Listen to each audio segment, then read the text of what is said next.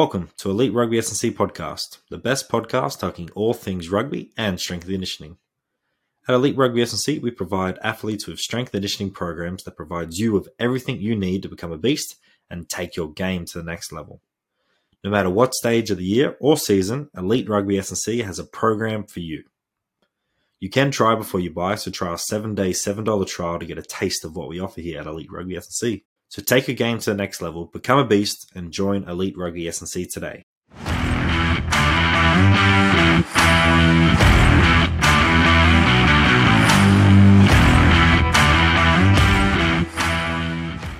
G'day, Nathan. How are you?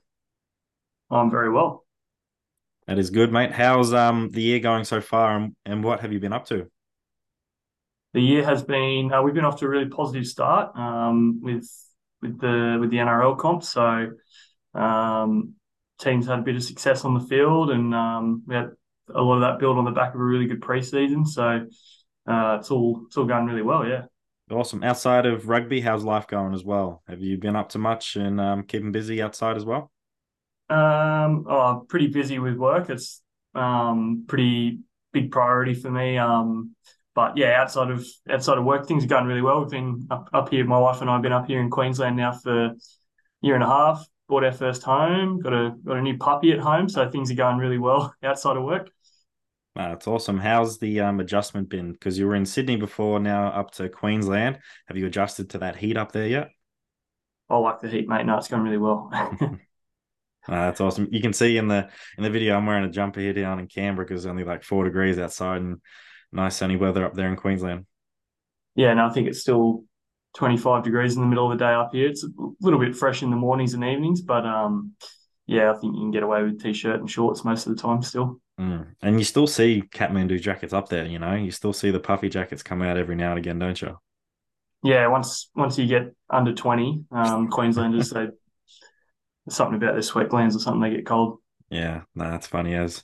So, growing up as a young lad, what sports did you play in? Are you still playing any sports um, right now? Uh, I, I, don't play anything anymore. Um, but when I was a kid, I probably had a crack at just about anything. Um, primarily, I played, played, a lot of rugby league and rugby union um, up until maybe around the age of 14 or 15. Um, and then uh, the sport I was most passionate about probably would have been cricket. Um, so I played a lot of cricket, and I was still playing up until a couple of years ago, on and off. Um, but yeah, sort of given that away. But um, yeah, like as, as, a kid, I tried my hand at anything, whether it was tennis or basketball or um, boxing. Um, yeah, what any anything that I had a couple of mates doing, and particularly anything that had had a ball involved, I was um, a pretty active kid and, and enjoyed that. And um, that, that, was a big part of my upbringing for sure. Ah, that's awesome. What uh, position did you play in cricket? You were more of a batter, fielder, or a combination of both, bowler? Uh, I was a um, a fledgling fast bowler. Um, they didn't come out as quick as I would have liked, but um, that was definitely sort of something that um, sparked my passion, I guess, for for training. Um, was the need for speed, I guess. Like I, I wanted to bowl faster, um, and that sort of started my journey in, into trying to learn how to train myself, and eventually um, sort of pursuing S and C, I guess. Um, and and yeah, that's that's sort of where the journey started. Awesome. That's it's, it's really interesting to always get people's insight into what sports they did play and, and, and continue to play as well. Um, if you weren't doing coaching, do you think you would, you know, still be like potentially pushing on to a career in, in, cricket. Did did that ever sort of pop into your mind that you could be, become a professional cricket player, or not really?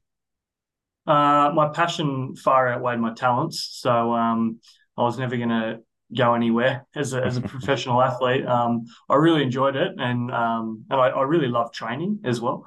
Um, I, I, don't know what I'd be doing if I wasn't coaching. Um, that's a really good question. Yeah, I, yeah. I don't even think about that. Fair enough.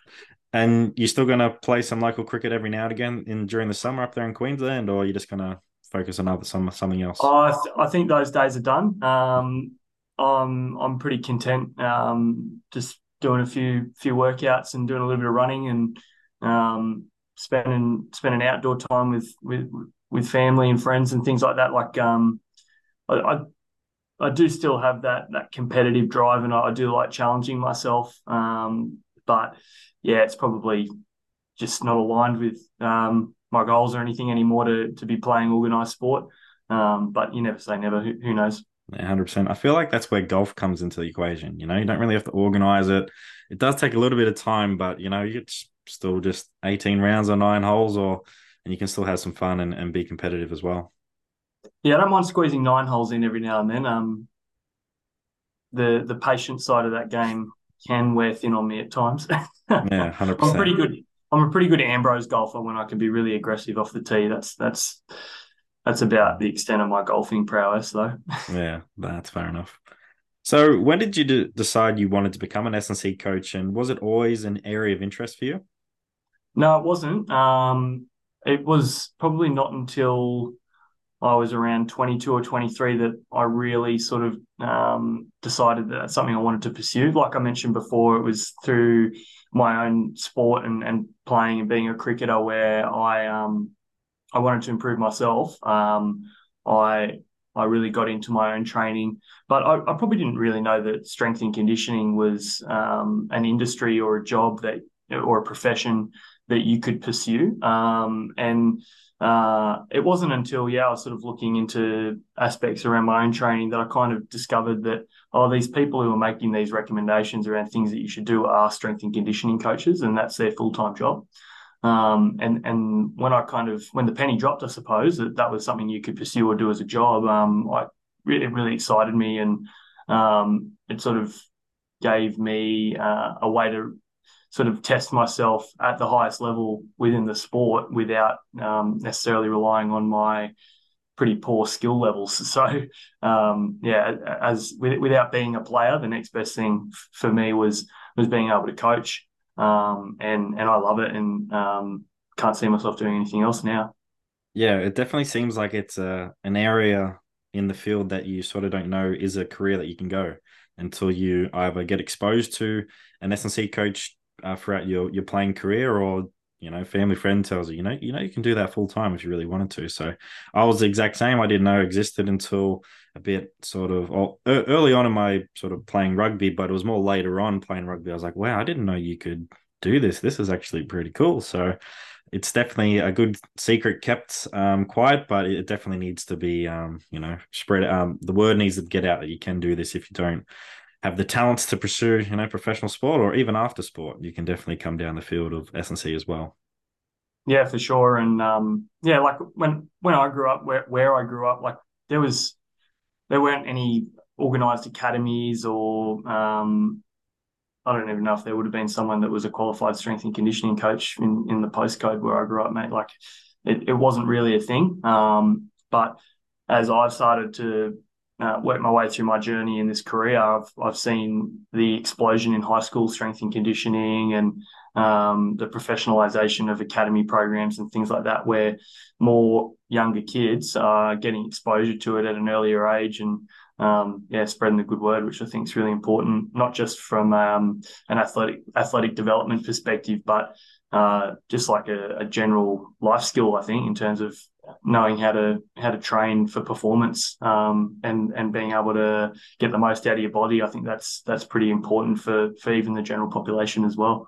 Yeah, it's it's great to see that schools are taking the initiative and putting in some strength conditioning programs. Like here in Canberra, there's not many at all, but you know, looking at your big Sydney schools and Melbourne and Brisbane, they've got S&C programs in there with some great coaches. So it's really good that they're building those foundations from a young age all the way through their career there at um, school, and then they can learn that they can continue learning throughout um, once they left school, but continue those good habits of training and taking care of themselves because there is a lot of training methods and stuff out there, and it can be quite challenging to understand what's the right or correct way to train yourself. But if we can teach them from a young age and build a good relationship with it, then they're going to definitely continue that outside of school and well, well into their life as well.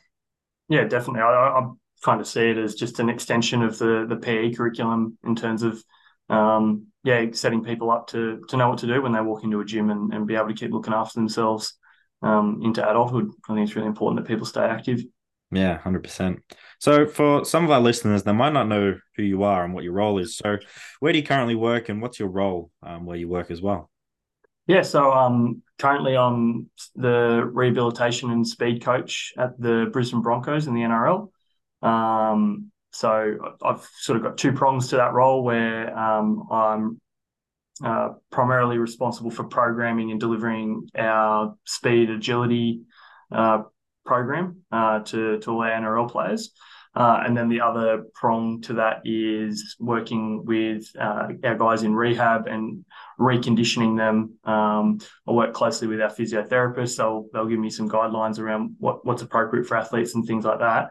Um, they're the experts on the actual injury side of things, but then um, I'll work with those guys to make sure that they're developing other aspects in terms of their physical qualities that they don't normally get the time to really dedicate to, um, but also making sure that they're well conditioned, aerobically fit, um, and and ready to go when they reintegrate back into this into skills training and and or uh, performing and, and playing again.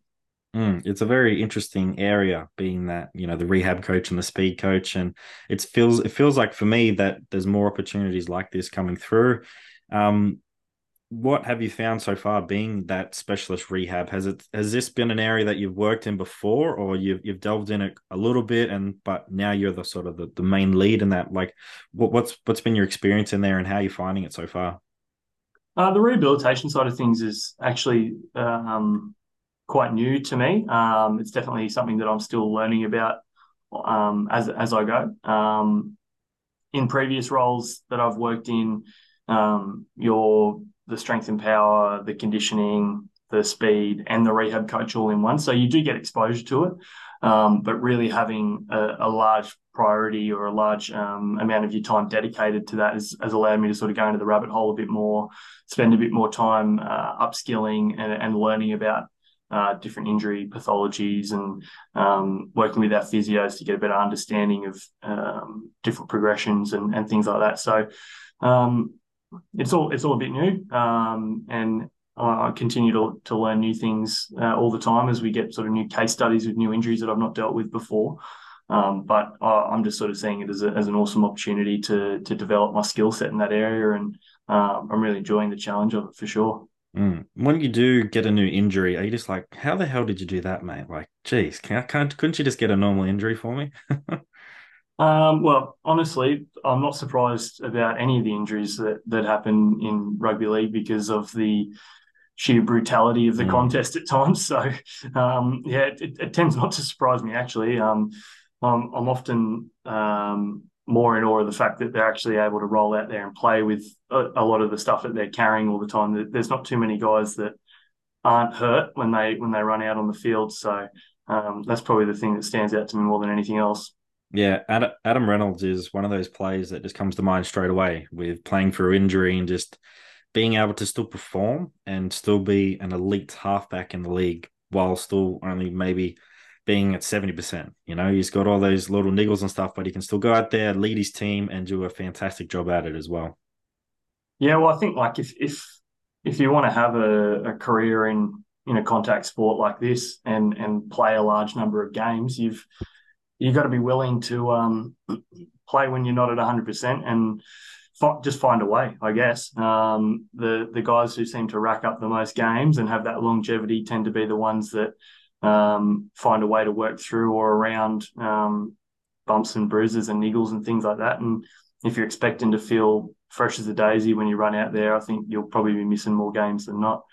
Mm, 100%. Do you, do you reckon NRL will ever get to a point where we're sort of seeing in in in international rugby now you can only really play two games until those players need a rest just because of the brutality of the game like do you think NRL needs to go down that aspect of maybe giving a couple more buy rounds in between or the opportunity to rest players as well? Do you think that would be an avenue they go down at all?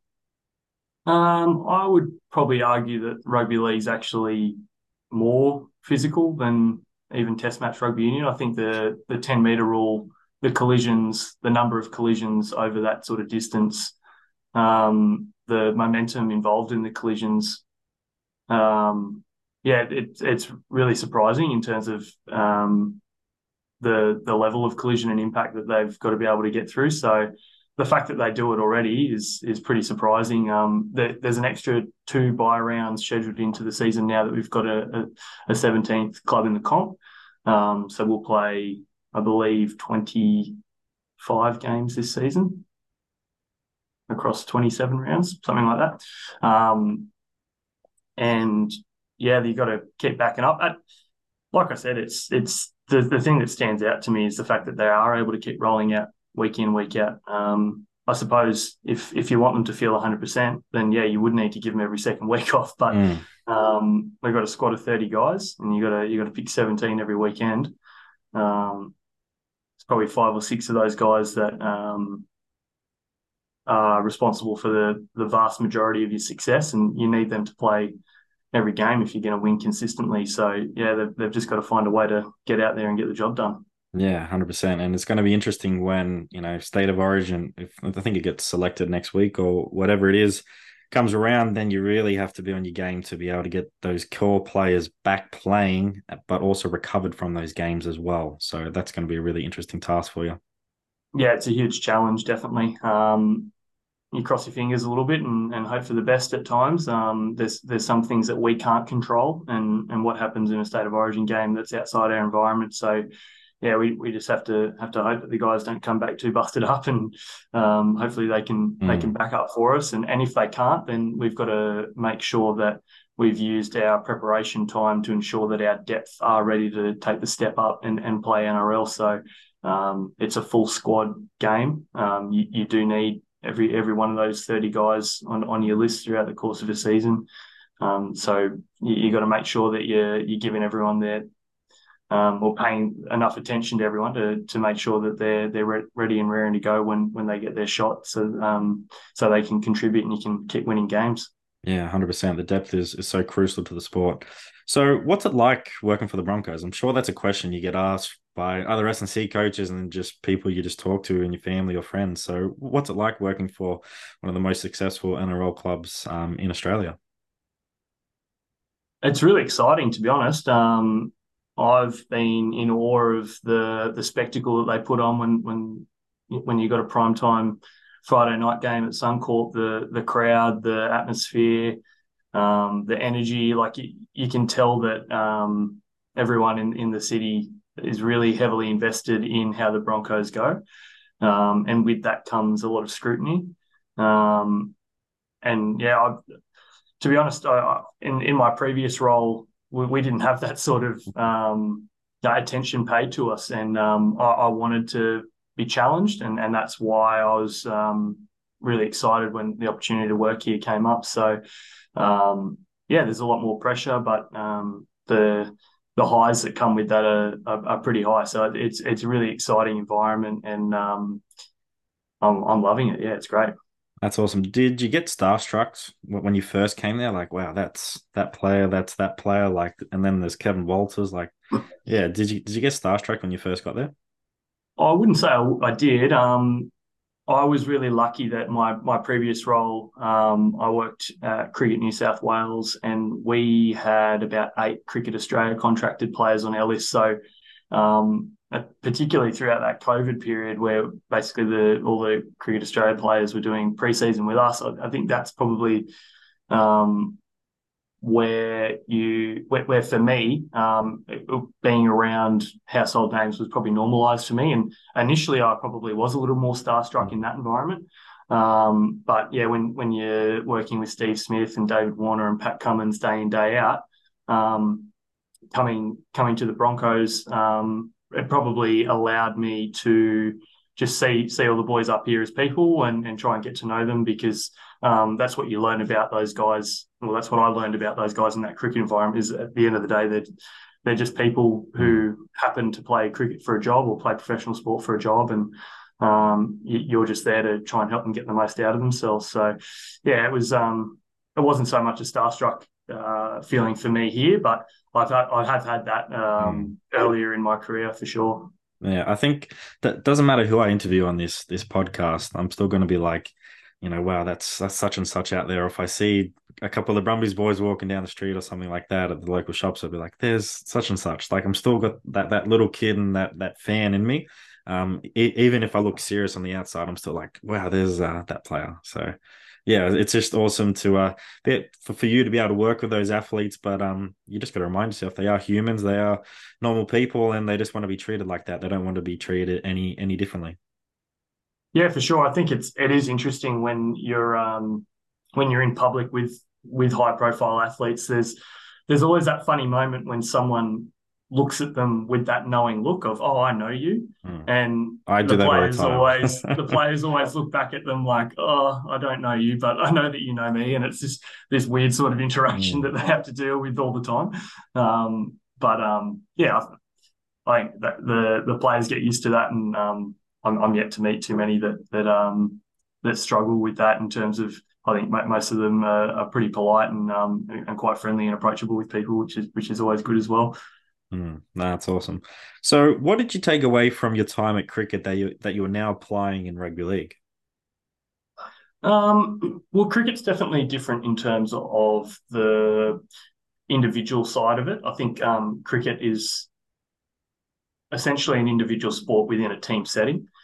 And what that means is that the expectations are different for the players in terms of what they need to get out of the support staff. So in cricket, you're really servicing the player the way that they want you to service um, to service them. Whereas in the rugby league environment, it's it's more of a, an all in team uh, approach to how we train and and how we do things.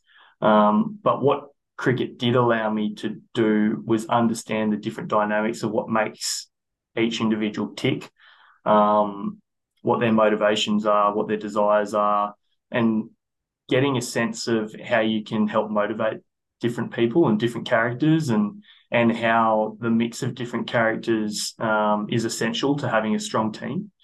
Um, I think maybe an old school approach, not that um, this is something that we, we have here, but uh, I think an old school approach in in rugby league or rugby union is to kind of have an army of robots with with the playing group in terms of um, I'm the coach, so I'll tell you what to do, and you're the player, and you just do what you're told. Um, but when when you get to uh, sort of have that idea in your head of okay, well, such and such is motivated by trying to help their family at home. Okay, well, that's something that that that's that's a, a heartstring I can pull on to help them um, get up for a training session when when when things suck, when they're tired in preseason and they want to rest. Um, or alternatively, you might have a player who's who's motivated by developing a legacy, and again, that's something that you can you can draw on to help them um, keep performing in training, so that they're able to improve their performance on the field. Um, and I, I, feel that cricket really helped me um, understand the differences in in in players and their personalities and things like that, and that's allowed me as a coach to um, probably build those stronger connections with with different individuals.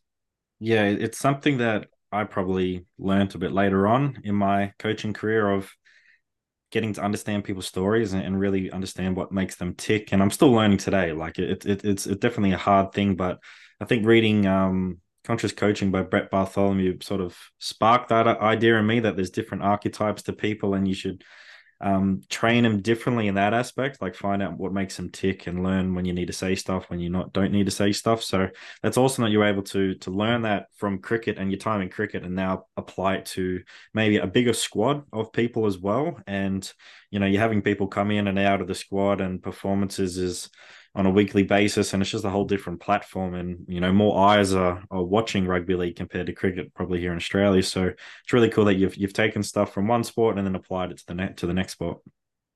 Yeah definitely. I've, i found it so so helpful in terms of um, often in cricket for example you might only have two or three athletes in the gym for an hour and and you you, you're um, you're learning about their story in between sets. You're learning about what they do outside of sport, um, what sort of things um, they're interested in, um, and then once you've got that as a as a default mindset, um, it allows you to have similar conversations in in a more hectic environment. Um, obviously, you've got to be more truncated and efficient with it, um, but it it definitely helps you, um, yeah, build those connections with the players. Hmm, hundred percent. So, what does a current Broncos in season program look like, let's say on a six to seven day turnaround? What does that sort of look like? Because it's something that I know myself is very interested in coaches, but also, you know, rugby league athletes out there. Like, how should I really be training during the week? Yeah, there's a few different philosophies around how to um, schedule a training week. Um, the way we tend to do it, um, and and most most coaches and teams would do this, is is first and foremost work back from the game. Um, on a, a seven day turnaround, we'll have our game day, which is obviously the the pinnacle of or the um, the peak of the week. This is the thing that we we want to be best prepared for. The day before that, we'll have our team run or our captain's run, um, and that's a light skills based session, um, primarily focused on sort of just brushing up on some tactical elements um, and getting the players feeling good um, two days before the game. So game day minus two uh, is generally a day off. Um, players are free to do whatever they want there. They can come in and do a bit of recovery. Some of the guys might come and have a spin on the watt bike. Um, some guys might go do some boxing. Uh, others will go to the beach. Um, they're not obligated to do anything, and, and, we don't program for them on that day. Um, Game day minus three is our our biggest training day. This is where we get the the majority of our load from a physical perspective into the players, uh, and we we try and do that through as much footy as possible.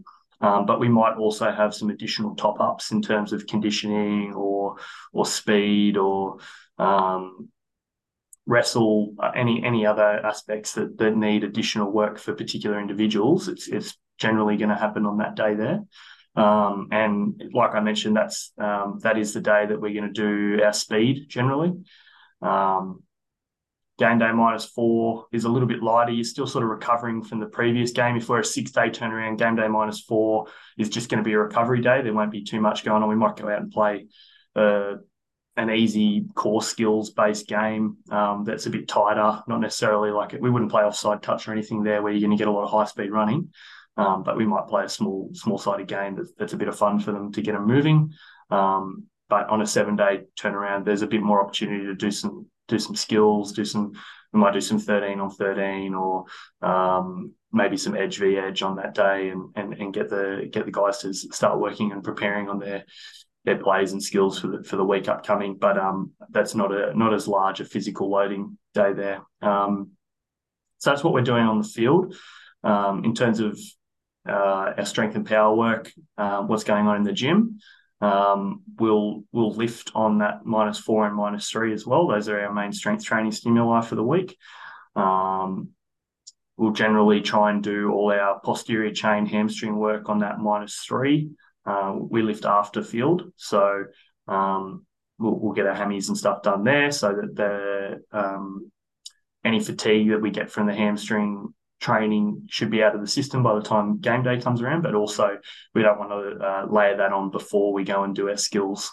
Um, and then around that, you've you've got all your, your basic core lifts, um, whether that's a squat variation, um, some some leg power development uh, through through loaded jumping, and uh, some single leg work, the upper body pushing and pulling, or, or your or your general strength training uh, fit, fits into those two days as well. There. Um, might have some guys on, on game day minus one, or even on game day, they might do a, a bit of extra upper body um, or or a bit of a priming session. That's very individual. Uh, and our strength and power coach, Mick Speranza, works with the players to help them develop their own routines there. Um, but uh, on the whole, that's sort of where where all the physical uh, aspects fit together. Um, that's just how we do things.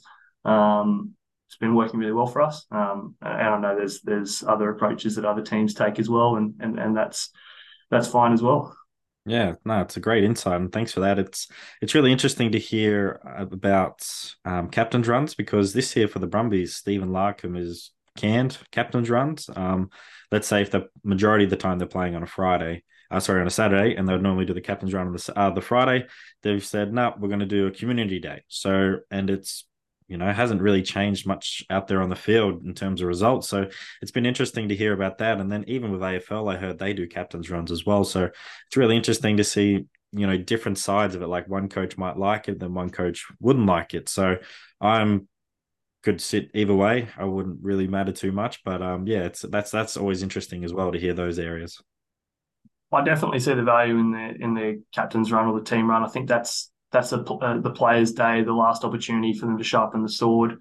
Um, the, the big the big part there is is psychological preparation, um, making sure that the players feel that they're ready to perform. Um, the, the last thing you want is you didn't get training quite right on on game day minus three, and then you've got your feet up for two days. Mm thinking about how you're going to put it together on game day. So, um, yeah, I, I, think that that psychological element is is extremely important, um, and I think that's where the role of the of the captains or team run fit fits in the program, and um, yeah, gives gives the players the opportunity to, to really work on the things that they feel like they need to work on to to feel best prepared. Mm, I think the main difference between that is I think the Brumbies have the Wednesday off, so they train the Thursday, rest Friday, play. So you can see the difference in schedules. And NRL, yeah. you can play on um, a Thursday night as well, which is nothing in rugby. It's it's normally Friday, Saturday, and the occasional Sunday game as well. But um, yeah, it's always interesting to hear the different ways of you know different codes that you'd think be very similar, but they add these little secret herbs and spices in there as well. So it's awesome. Yeah, I think that that's typically the the rugby approach is more that um, that minus two, minus four, and then potentially minus five as well um, in terms of days out from game day. Um, I, I, think most rugby rugby clubs generally sort of um, make those their main training days. Um, but yeah, it's just it's just a difference in philosophy. I'm, I'm not sure if there's um, any any hard evidence to suggest one way is better than the other. Mm. Um, but um, yeah, the the way we're doing it seems to be working, and I think it's pretty common in, in the NRL for clubs to use that sort of system that we're using. Yeah, no, it's awesome. So, how would you sort of change this for an amateur and semi-pro um, level rugby league athlete who's just say training two nights a week out in the field and then has a game always on a, a Saturday, let's say? Yeah, well, this is definitely something I've thought a lot about because um, outside of, of working with teams, I've I've also programmed and, and coached amateur athletes as well. Um, I think primarily it's going to be dictated by their commitments around life and other things because ultimately um, a suboptimal program that's executed really well is is better than than the optimal program that that can't be can't be completed because you can't get to the gym uh, because you got work. Mm. So, um, in an ideal world, I think it's uh, it's probably best to try and consolidate our training stresses onto single days to create opportunities for recovery. And what I mean by that is, for example, if, if you've got your your club skills training on a Thursday, on a Tuesday and Thursday, for instance, um, if you're able to go and get your gym work done on a Tuesday and a Thursday morning, you can sort of consolidate those big stress days on Tuesday and Thursday, and you create Wednesday as an opportunity for rest and recovery. Um, but that's not always doable. If you if you work a trade and you've got to be at, on the tools at six forty five in the morning, it's pretty hard to go to the gym before mm. that. So, um, in that case, then yeah, you, are going to probably need to lift on on Monday and Wednesday. Um, that will influence how you um, schedule your content. Uh, it does create a challenge in terms of where you schedule your posterior chain and your hamstring work. And again, that's going to be influenced by how your skills are organized as well. So it's important that you understand um, what the coach's philosophy is around when you run fast um, in football training and when things are tighter and slower oftentimes coaches football coaches actually don't have a philosophy around that and that can make it quite difficult for for your weekend warrior in terms of trying to get their head around how training scheduled so sometimes you actually need to just be um, be able to adapt. You you can have a program um, that says you do hammies on a on a on a Wednesday, but um, sometimes you just might not get the opportunity to do it, or you, you might need to wait till the end of training on a Thursday night and grab a buddy to grab your ankles and bang out some Nordics after the field, or find a way to to organise training so that um, your strength and power training doesn't detract from what you're doing on the field, um, and uh, and complements it as best as possible. So, to be honest, there's so many um, moving parts. It's hard to give you a solid, straight answer.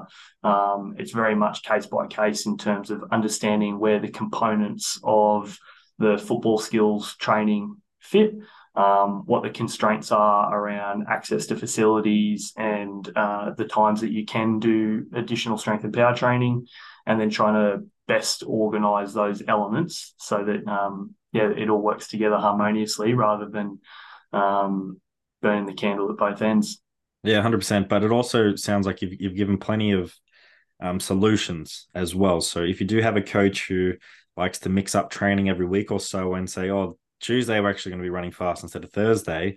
Okay, sweet. I know I'm going to do this before that or after that as well. So there's there's plenty of solutions out there, and as an athlete, you really need to make sure you're taking charge in that amateur and semi-professional level. Because if you're not going to prioritize this, and you don't have the help of an S&C, then no one's going to be there to help you. And you do. We we want you to be out there on the field enjoying your sport as long as you can. So really try and take ownership of what you're trying to do during the week to prepare yourself for the game.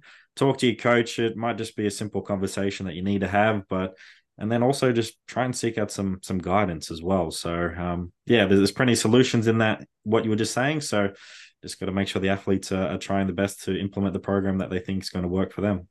Yeah, for sure. Um, I suppose like some general rules of thumb is you want to try and find a place for your posterior chain work to go so that you're not then sprinting while they're fatigued. Um, so we don't want to do RDLs and Nordics um, the morning before we've got speed uh, in our footy skills.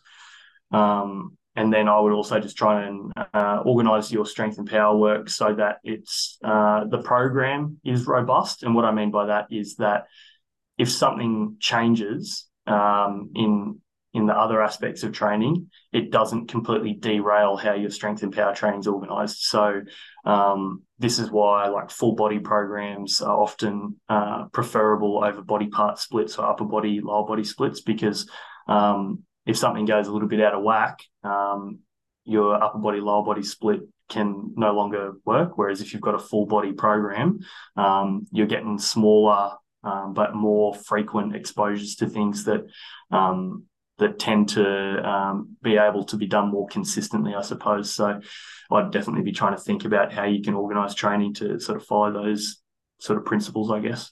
Yeah, hundred percent, and you avoid overdoing it as well when you're doing the whole body, unless you're doing 10 sets or something, and then it's just a different story. But yeah, you, you avoid overdoing it in that whole body area and you're able to recover and really maximize your gym session as well. And you shouldn't feel too sore the next day and should be able to train, um, recover, and, and best prepare yourself for the game. Yeah, for sure. Hi, everyone. We just want to take a quick break from this episode. We hope you're enjoying this episode so far and all the content we have produced. We appreciate all the support from our listeners and followers so far. If you haven't already, sign up to Elite Rugby S&C blog today. We provide free exclusive content every single week to our subscribers. You'll find our website link in our bio below. Remember to like, subscribe, and share Elite Rugby S&C on all social media platforms to all your family and friends. Thanks again for all your support, and now back to the episode. So, how does speed fit into the equation for that semi-professional amateur athlete? Are they trying to do, um, you know, say on the Tuesday, trying to focus on more of that VMAX, and then on the sort of Thursday, it's more the shorter, sharper type of stuff? What would you think would be the most optimal for those rugby league athletes? Um, generally, if you, if I suppose your your typical um, club club footballer is probably going to be training on a Tuesday and a Thursday, and they're they're going to be playing their footy on a Saturday. I would try and do more of an agility acceleration based warm up on a Tuesday. Um, you're still recovering from the previous game. It gives you an opportunity to to spark the system up and get moving um, without too much residual fatigue. And then your Thursday, I'm just looking to bank a really high quality, fast, open effort where you're in your upright sprinting. It's it's not just an acceleration. It's it's really you're up tall and you're, and you're at top speed. Um, you probably only need one or two exposures above sort of 90% of your top speed per week to stay robust and resilient. Um, if your footy coaches play lots of speed games or um, they've got drills that are open and fast, you might not actually need that stuff that often. So it's about complementing what you're not getting in footy. Um, for instance, in our environment, we obviously we've got the the benefit of using GPS to monitor what players have done, but oftentimes we'll have players who've gotten two, three, four exposures to over 90% of their top speed in a game, particularly um, if we've been able to move the ball around and score some long range tries. Um, which means that they don't they don't need to do um, a speed exposure in training throughout the week because we, we know that they they've gotten that already. So be be smart with um, what what you're getting and what you're not getting through training and games.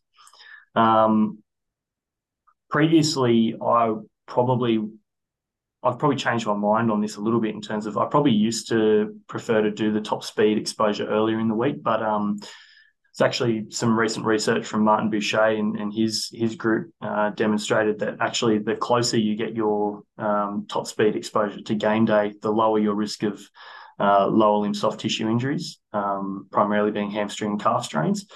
Um, so I'm probably less scared of doing that later in the week now. And uh, their research actually showed that game day minus two in in soccer, um, which is obviously a little bit different, but uh, the physiology is still very similar. Um, game day minus two is actually the lowest risk day to get your max velocity exposure. So, yeah, I'm I'm, I'm a little less worried about doing that later in the week. Um, and yeah, like I said, in our environment, our game day minus four sort of ramps up into our minus three, and our minus three is our, our big, hard, and fast training day. So, um, yeah, we, we try and bank a lot of the the high intensity stuff there, and um, yeah, similar sort of thing. If you if you're training on a Thursday, which is a minus two, um, yeah, that's probably the day to run fast. Awesome. What sort of distances would you recommend on that Thursday for that speed, and then also on the Tuesday for that acceleration? Well, your, Tuesday, I would say it's more a combination of acceleration and agility. So sharp accels over five to 10 meters, along with changes of direction, and in particular, uh, reacting to game like scenarios. So uh, footy coaches actually have lots of really great little agility drills that um, I think are really important from an injury risk reduction perspective as well, in terms of um, having that sharp proprioception um, being able to cope with cognitive overload in terms of trying to make um, sharp and high intensity actions in short time frames. That's really important for um, non-contact ACL injury risk, um, resilience and, and robustness around the groin and hip complex, uh, avoiding ankle rolls and things like that. So little one-on-one games where you've where you've got to beat a single defender or um, little little tag um, competitions, things like that. I think that stuff fits really nicely on on like a Tuesday. And then um, again with our example of of a of a club player training on a Thursday, it can be a little positional specific. So um, generally your power running positions. So in in our environment, our middle forwards, our back rowers, our hookers, their game is generally acceleration based in nature. Um, they still need those 90% plus exposures to ensure that they're robust and resilient. But we can do that with an acceleration focus by working up to around 30 meters. So most of them will get a 90 plus exposure within 30 meters. Um, and then for our outside backs, generally they need a little bit more time to get up to speed, but also they need to be able to cope with larger volumes of very high speed running and sprint running. So we'll extend them out to both give them more of a chance to get that 90% plus, but also then spend more time above 90% plus. Um, and as a bit of a default, I'll generally give them like a flying 20 meter sprint where they've got a, a 20 meter build up to get up to speed. Um, at other times in, in preseason, we might do 30 meter flies or uh, even up to 40 meter flies that are uh, a little bit submaximal. So we might do like an 85% effort at uh, over 40 meters if we're trying to build their um, very high speed running capacity, for instance. Um, but it, it depends uh, a little bit more for us on uh, the sort of objective numbers that we're trying to generate. Um, like I said, with the benefit of GPS, we we can um, be a bit more targeted in terms of giving each individual um, the sort of load that uh, we think is appropriate to prepare them for their positional demands. Um, whereas in, in a club environment, you probably need one or two of those flying 20 meter sprints if you're an outside back, for example, each week, unless you got um, a heap of really open, fast uh, exposures exposures in training and games. In which case, you you just need to um, use some some common sense and uh, and realize that oh actually I, have already done a heap of this stuff and I don't really need to bank some fast stuff. What I would say is that doesn't mean that there's no value in doing some running mechanics and some some sprint exercises that help you reinforce good positions and maintain good postures um, when you're running fast. But um, really hammering down and, and, running super fast might not nece- might not be necessary um, every single week. Yeah, awesome. Paints a really good picture for those athletes who, again, might not have access to those S&C um, coaches out there. And yeah, just really gives some good advice. I, I, really like that. So, are there any sort of common misconceptions or mistakes you see athletes make um, when approaching strength conditioning training that sort of just um, pop up in um, your mind? Yeah, I mean, there's a long list to be honest. Um, I think primarily uh, the the most obvious mistake is that I think um, some athletes don't train for athleticism. They they just do strength training um, to tick a box, so they don't think about the quality of the movement that they're performing. Um, they can also overemphasize volume in their training, so um, too much, too many sets, too high a rep range rather than really focusing on um, high outputs, um, focusing on developing the the central nervous system, um, high threshold motor unit recruitment, um, and and developing uh, real horsepower. Um, I think another mistake that I see a lot of is probably spending too much time in the middle zone when it comes to conditioning work. Um, really lactate dense training that uh, is neither high enough quality to improve um, high intensity actions like sprinting and cutting, but also um, is too fatiguing to be done consistently. So I like to try and polarize what we're doing on the field um, where I can. I, I don't necessarily subscribe to like a high low model. I don't think that really actually works in team sports. Um, and if you're unfamiliar with a high low model, that's where you, you've got all your really high intensity stuff consolidated on one day and then all low intensity work the next day. I think I think we often do need to work in the medium in a team in a field sport. Um, but yeah, I think like your repeat speed, um, your long lactate heavy um, like sprint intervals and stuff like that. I think you can potentially overdo that stuff. Um, whereas if you just give yourself a little more uh, rest and recovery in between efforts, um, you can you can really increase the outputs that you're able to express in training, and that's actually what's going to probably move the needle the most in the areas that matter the most. Um, what we know is that, like, if you look at the moments that sort of punctuate and um, determine the outcomes in games the most, they they're usually really high intensity actions and really high intensity efforts. They're not sort of medium intensity in nature. They're, we we do a lot of medium intensity work, but it generally doesn't underpin winning or losing. Um, it's it's the ability to yeah express speed and power um, at, at maximal or near maximal intensities and, and to develop those qualities you you need to give yourself enough recovery to have that intensity in your training. Yeah, I couldn't agree more. Both those points of athletes going to the gym and probably thinking I need to be sweating, getting my heart rate up, and really feel like I've done something where they might just, like you said, need a bit more rest, more force output, getting that central nervous system stimulated, and leaving the session like, yeah, I've done some work, but I'm not overly fatigued. Like I've done something, but I think that's a feeling that's maybe not associated with some athletes in the gym. They just really feel like they need to be smashed, like they've just done a HIIT session. So I can definitely resonate with that and, and had many conversations with a few of them like, hey, it doesn't need to be a HIIT session, you know, we just need to tick these boxes, but also move the needle in the right direction and and feel like we've done some work, but we're not um, sweating our asses off and leaving the gym um, feeling like we've you know, just done a hell of a workout that that we won't probably recover from quickly before well, our next training session. Yeah, I mean, you, you can feel you can feel like you've done a hell of a workout with high intensity training that has appropriate recovery in it mm. too. So you, you can achieve that sensation if that's what you're after. Um, but yeah, like in, instead of yeah doing everything on the minute or throwing in a bunch of yeah like um, mixed training methods in between things, like if if you're really focusing on high quality high output stuff in the gym, um, yeah, you can in an hour you can you can get through some some high density work um, that's really going to move the needle yeah, as 100%. well.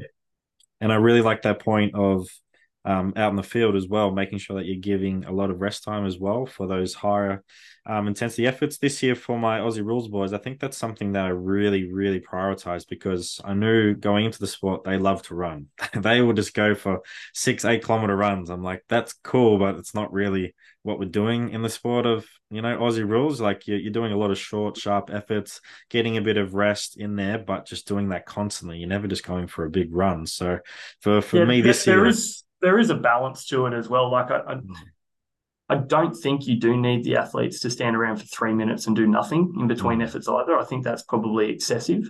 Um, you can almost get away with walk back recoveries for speed exposures. Um, if you really want to drive the needle in terms of speed development, you probably need to eke out an extra 30, 30 to 60 seconds after a walk back.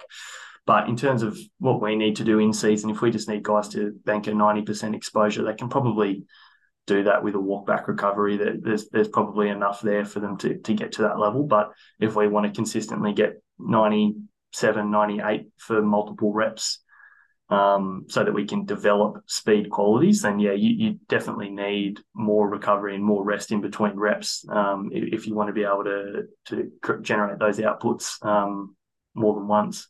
Mm, hundred percent. So just work at your your work to rest ratio, and and don't be afraid to put in you know a one minute rest between like halfway through the whole set, or you're doing multiple one minute rests. But say you've done six reps, rest a minute, six rests, four. Like it doesn't matter what it is. Like just something like that can make a really big difference um, to that, and really make sure that you're getting that quality of work like you've been talking about. That's all we want is really good quality of work, and making sure that we're targeting the thing that we want to get targeted. Yeah, for sure. So just conscious of time and stuff like that. When you're not coaching or creating Instagram reels that sort of put the rest of us to shame, um, there's some great stuff on that on Instagram page you got there, mate. What what else do you like to get in your spare time? Is there certain like Netflix you like to go watch, or you like to go listen to you know certain artists, live music, go down to the beach? Like what else do you like to do? I'm not much of a TV watcher. I'll be honest. I, I like good movies, so the, the wife and I will will try and watch a movie when when there's no footy on. Um, yeah, like I mentioned before, we got a we got a new puppy at home, so we're spending a lot of time with that, taking that for walks and taking it down to the beach and trying to trying to get out and about with that. So yeah, we enjoy the outdoors, whether that's yeah going for for a walk or a hike or getting down to the beach, um, that sort of stuff. I'm I'm I'm pretty good at switching off when I get home. Um, I, I tend not to take the laptop home and um, don't think about work too much once I go home. Um, so I, I, just like to relax and unwind for the most part, mate. I, am um, not full of hobbies, um, but yeah, just, just like to try and take it easy and switch off. Um, spend spend time with family and and um, and friends and things like that. But yeah, I'm I'm I'm pretty simple, pretty simple character, and don't do too much that's too exciting, to be honest. That's good. Being able to switch off is is definitely a hard thing for us to to do, and um, bringing work home as well. Like it's it feels like you sort of need to at times, but if you can have that really good balance and maybe forget the laptop because you left it at work, that's a great way to sort of switch off.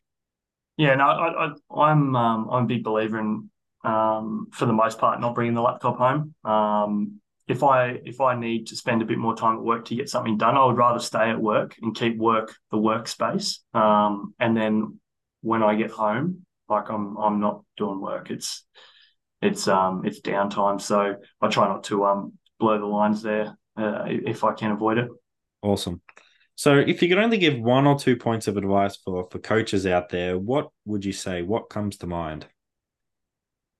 Um, particularly with with young coaches, I guess um, I'm a big believer in practicing what you preach and and training yourself the way that you train your athletes. I think you get so much out of exposing yourself to the sorts of things and the, the type of content that you want to deliver to the athletes. Um, I think it's really telling when I see a young coach that, for instance, doesn't do speed training with themselves, but is expected to then deliver speed training content to an athlete. Um, it stands out like a sore thumb and you can see it pretty badly. Um, so for me, I think you, you've got to get out there and, and have a crack yourself. Um, when you're a bit more experienced, it probably isn't as important, but until you've um, sort of got those reps under your belt, I think it, it's really hard to empathize with your athletes if you haven't had a crack at that stuff yourself. Um, you get a lot more buy-in from your athletes when they know and trust that you you can do this stuff yourself as well. Um, I, I know some older coaches will say that um, the only thing that matters is that um, they'll they, they won't care what what you know until they know that you care. But um, there is definitely something to be said for um, being able to walk the walk as well, uh, particularly when you're working with a new group. Um, and then the next thing I reckon is just like not being scared of taking risks and putting yourself out there and and um, and failing. I, I, think it's really important that you fail forwards. Um, you just say yes to everything, take any opportunity that comes up, and and just have a crack at things. Because as a young coach, um, you can put a lot of pressure on yourself to deliver a good session every time. But in five, ten years, um, no one's going to remember or care what you did when you were 6, 12, 18, 24 months into your career but you can learn so many valuable lessons in that period. So, um, yeah, I, I, reckon just don't be too conservative. Um, don't be scared of of making mistakes, and and most importantly, um, put yourself out there and say yes to, to opportunity. Percent. I really like, like, yeah. Just just have a crack at everything and, mm. and hmm. see how you go. Yeah, hundred percent. I really like that first point of walking the walk as well. Like for some athletes, they might need to actually see you do the actual drill. And if none of the athletes there you, you can trust to do the drill, well, you're up. So you, you really need to make sure that you're able to do that exercise. And it, it, obviously, you don't need to do it to the capacity of the athletes, but if you know how to do it and know how to coach it properly, that's going to create that buy in, as you said, and it makes it really enjoyable for the athletes as well. They're like, "Oh shit, he's coming to do it. That's that's awesome!" Like you know, it's it's it's you start building that camaraderie. It's like last night, the um second grade were doing a kicking competition for three different kicks, and I just was walking past at the same time. I was like, "All right, sweet, give me a kick." Made an absolute fool of myself, but at least I gave it a go, and I can kick the footy pretty good, to be honest. It was just the drill was just freakishly hard for me, but for them it was quite easy. So just doing that stuff, it's a great way to build camaraderie and and really make sure that you understand as a coach what they're going through and and how to program properly as well. Yeah, I'm always good for the the plyo demonstration where I trip over the hurdle. Um, but the boys know I can do it. I just want yeah. to warm. So yeah, it's like boys, I'm still still just got to warm up, you know. nah, it's awesome. Yeah. So moving on to the last sort of uh, bit of the podcast here, my favorite part always the Triple H. So, what's a hardship that you can think of so far in your coaching career that stands out, and what did you learn through this hardship um, as well?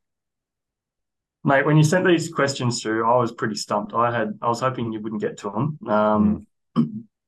I don't know, mate. Like, I, I can't necessarily think of like a a major setback that's made me question um, who I am or what I do. Um, I, th- I, think there's lots of little lessons along the way, um, but uh, I, I tend to um, just focus on trying to do do the best job that I can every day and um, trust that um, things will things will work out. I guess.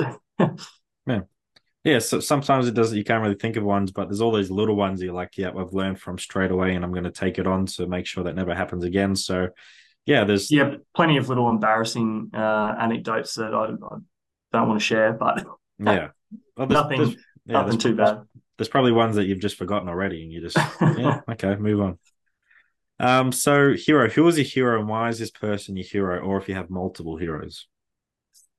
Well, I um I don't know if I look up to heroes uh, at the moment, but I definitely had them as a kid, and I um, as a as a young cricketer, I, I really loved watching um, Brett Lee and Shaun Tait as fast bowlers, and I think um, my journey as an athlete was quite uh, was largely molded by wanting to be like those guys. So they're two guys who bowled like the wind, 160k an hour um, fast bowlers.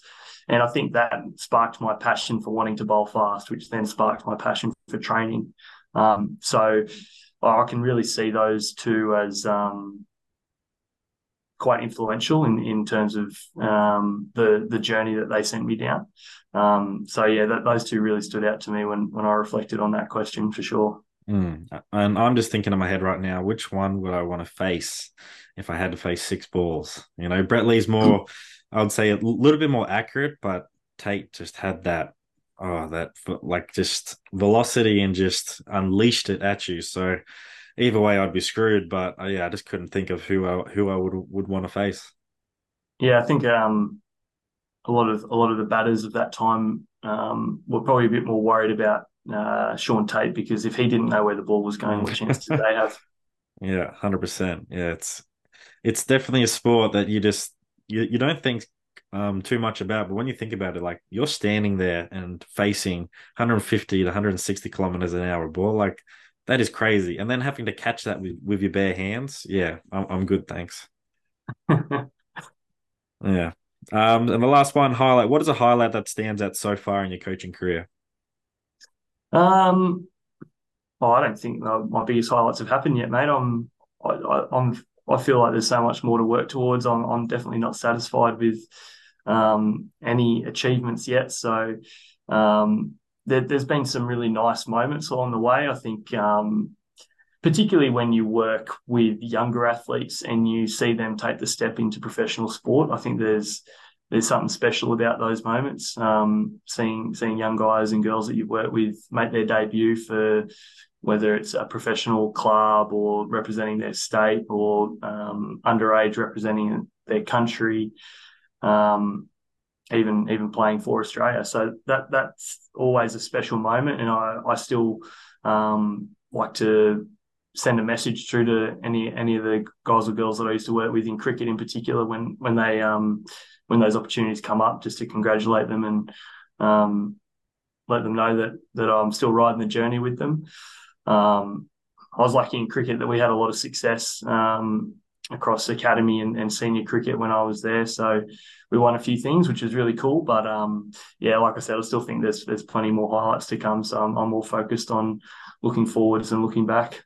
Yeah, it's really nice to have that even if you only train that athlete for six months or eight months, but you still had a positive impact and seeing them continue to grind and work hard and then achieve what they wanted to achieve, it's really um, special as a coach to be able just to have a little bit of help in there to, to help that athlete along their career.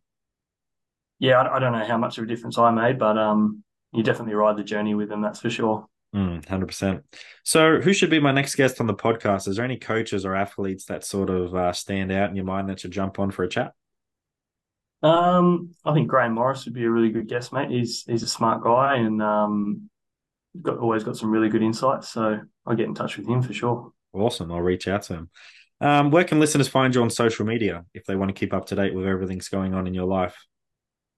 Um, well, they won't keep up to date with everything going on in my life. They'll just see the oh, same workouts that I do yeah. over and over again. There's there's probably not a lot of variety going on in there, but people seem to find it interesting. Um, so yeah, it's just my full name, Nathan Kiely, with an underscore at the end of it. Um, Instagram's where I'm most active, but uh, same thing on on Twitter if anyone's interested in the one tweet I send every six months. Awesome. So thanks again for joining me today. It's been great to get to know you more as a person and really understand what you're trying to do up there in the Brisbane Broncos and understand also your sort of path towards that as well. Um, I got I got a lot of stuff out of this and I know the listeners as well. And like I told you before the podcast started, we're definitely going to get you back on again and really go down a couple of those rabbit holes as well to really um, pick your brain and get all those knowledge um, bombs out of there as well. So thanks again for joining me today. It's been awesome. No worries, mate. It's my pleasure. Thanks for having me on. It's good. Thanks for tuning into another episode of Elite Rugby S&C podcast. Remember to like, subscribe, and rate Elite Rugby S&C on Spotify and YouTube, and make sure you follow us on Instagram. Sign up to come a beast via the link in the description or via Instagram page. Also, don't wait, make that good decision and join Elite Rugby S&C today and take your game to the next level.